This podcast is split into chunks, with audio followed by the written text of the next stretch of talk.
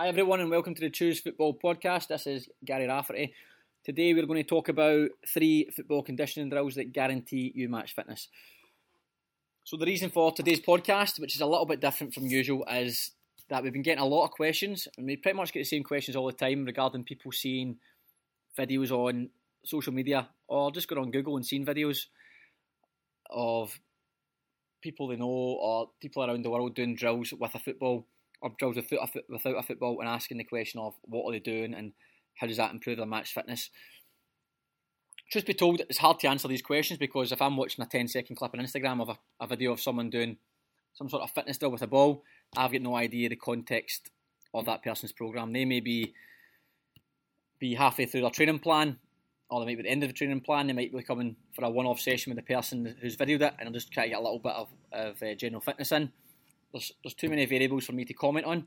However, one thing is for sure is a lot of the times I do see videos that is just it is just general fitness, and someone's threw a ball into it, and it's called football specific training. Unfortunately, because it's got a football in it, it doesn't necessarily mean it's going to improve your fitness on the football pitch. The reality of the situation is during a game, we're only on a ball for two to three minutes. The two to three minutes you have the ball, obviously, are, are hugely important. But it's also important to realise that when you're not on the ball, you're going to be moving a lot, whether it be backpedaling, shuffling, changing direction, running, getting in good positions, getting in front of a defender, getting behind, getting marking an attacker, whatever position you play. You have to be fit without the ball as well. Uh, and then so when you do get on the ball, you can you can show your technical skills, and of course with that that physical fatigue comes mental fatigue. So you have to try and prevent that as best you can. And the best way to do that is by being efficient with your running. So whether it be your running mechanics or whether it be how you manage your energy, all that sort of stuff doesn't have to be done by training everything with a ball. If you want, this podcast is more geared towards people who are training individually. Of course, if you're training with your squad, most of your training sessions are going to be specific because you're going to be playing small sided games. You'll be doing training practices that are are related to moments on the pitch. So that's going to be very specific to your position and to your, your coach's tactics and to maybe a problem that happened at the weekend.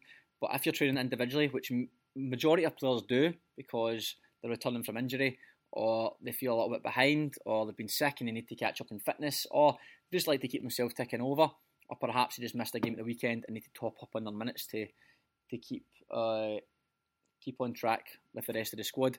So that as much as I'd like to say just do everything with a ball, and make it look as fancy as you can and make it look like a football match. Nothing's going to replicate a football match other than a football match. So if you're going to train yourself, I think you can get fantastic results very simply. You do not necessarily need a ball or to think of any of the great programs. You can try one of the three I'm about to explain, three drills, which have been used and are still used by the, some of the top players in the world.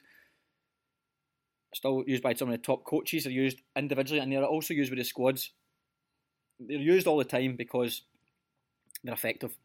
So I'll just run through these very quickly. You don't need any equipment. If you want to use a ball for them, you can. You can. Um, there's a lot of studies done in all of these methods.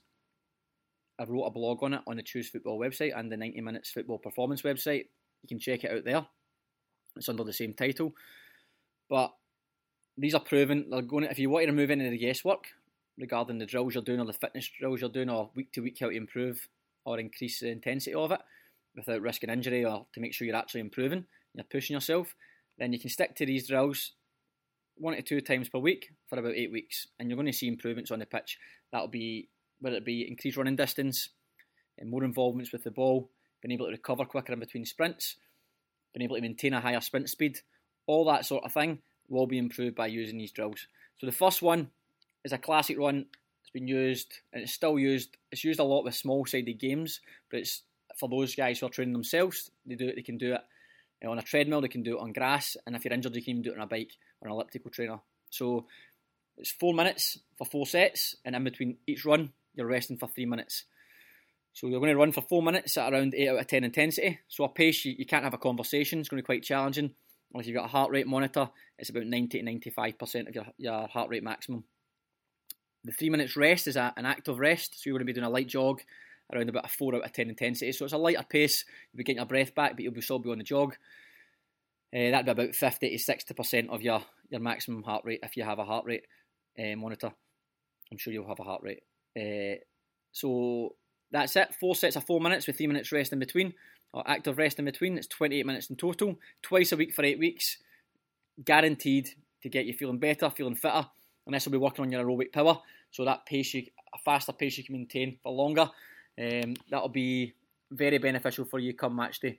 So the second method is 15 seconds on and 15 seconds off. This is to improve your aerobic speed, your maximal aerobic speed. It's popularly known as MAS.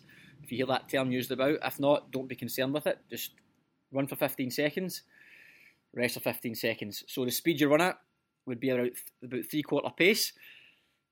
Ideally, the, the, the distance changes depends on how fit you are, but as a general guideline, I'll say cover about 80 to 90 metres. If you're if that's too tough for you, if you're failing to make that distance or you're having to run full speed to make that distance, you're going to have to reduce that maybe 10, 20 metres. If it's too easy for you after you've finished all the sets, then you can increase it to a little bit by 10 to 20 metres.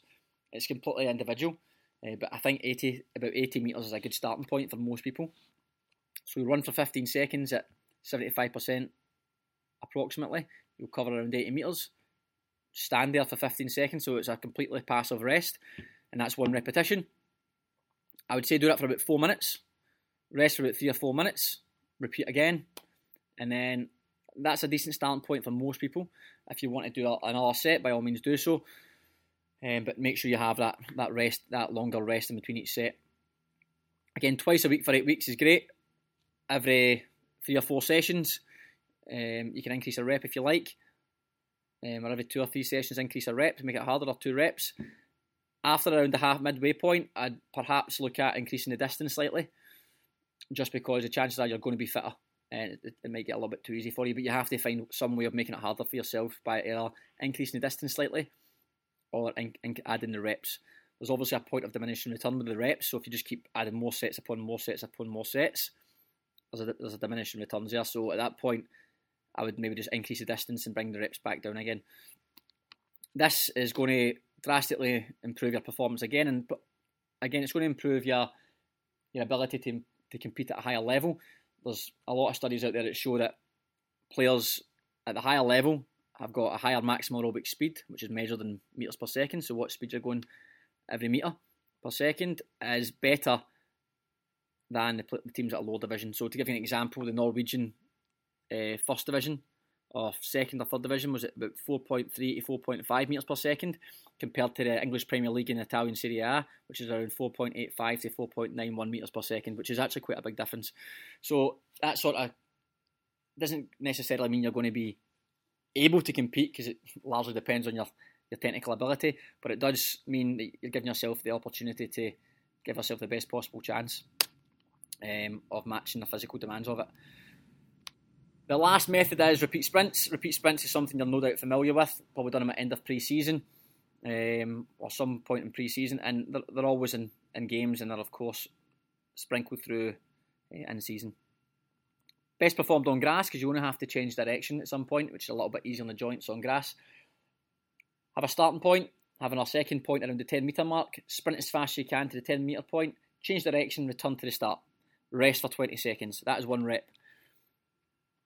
Simple as that. So two to three seconds of work, 20 seconds rest.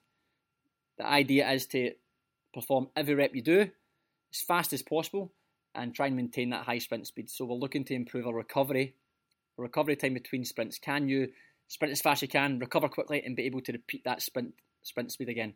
If you can, that's going to be very, very beneficial for you for those game winning moments and those really worst case scenario moments in the game where you have to sprint, quick rest, go again, sprint, quick rest, go again. So start off around three sets of four reps, which is about 12 reps in total. I'd stick to that for about two weeks. Um, so about three or four sessions, and then you can increase that to three sets of five reps, which is 15 reps. So three reps extra in total, and then three sets of six reps, which is 18 reps in total. And then the last two weeks do four sets of five reps. So week one to two, you're starting at 12 reps, and by the last two weeks, you're doing um, around 20 reps. Ideally, you're fitter, you're still maintaining that speed, and you're able to recover quicker. All going to benefit you in the game. So that's the three methods. Very easy. You can implement them straight away. If you've got any questions, just email us. Um, at performance at 90minutes.com.au and I can get back to you. That's my my my personal work email. You can you can email us there and I can give you a hand with some some of the the final details of it. But that's the gist of it. We do have a blog on the Choose Football website and the 90 Minutes Football Performance website. That'll give you the details again if you don't want to come back through the podcast and um, and replay what I've said already. But any one of those methods used twice a week for eight weeks will use a great, obviously great benefits and proven benefits. And additionally, if you want to combine one or two of the methods, do so. Just be sure to be consistent with the method you pick and be sure to progress each week in terms of the reps or the rest periods or the speed you use. Otherwise, you're not going to improve. So, overall, um, that's the three methods. You can use them straight away. Hope they help. Um, try them for eight weeks. By all means, let us know how you got on. Um, until then, you can check us out on choosefootball.com.au or you can uh, check us out on Football Performance, 90 Minutes Football Performance. Um, and until then, yes, speak to you soon. Any questions, just drop us an email. Thanks.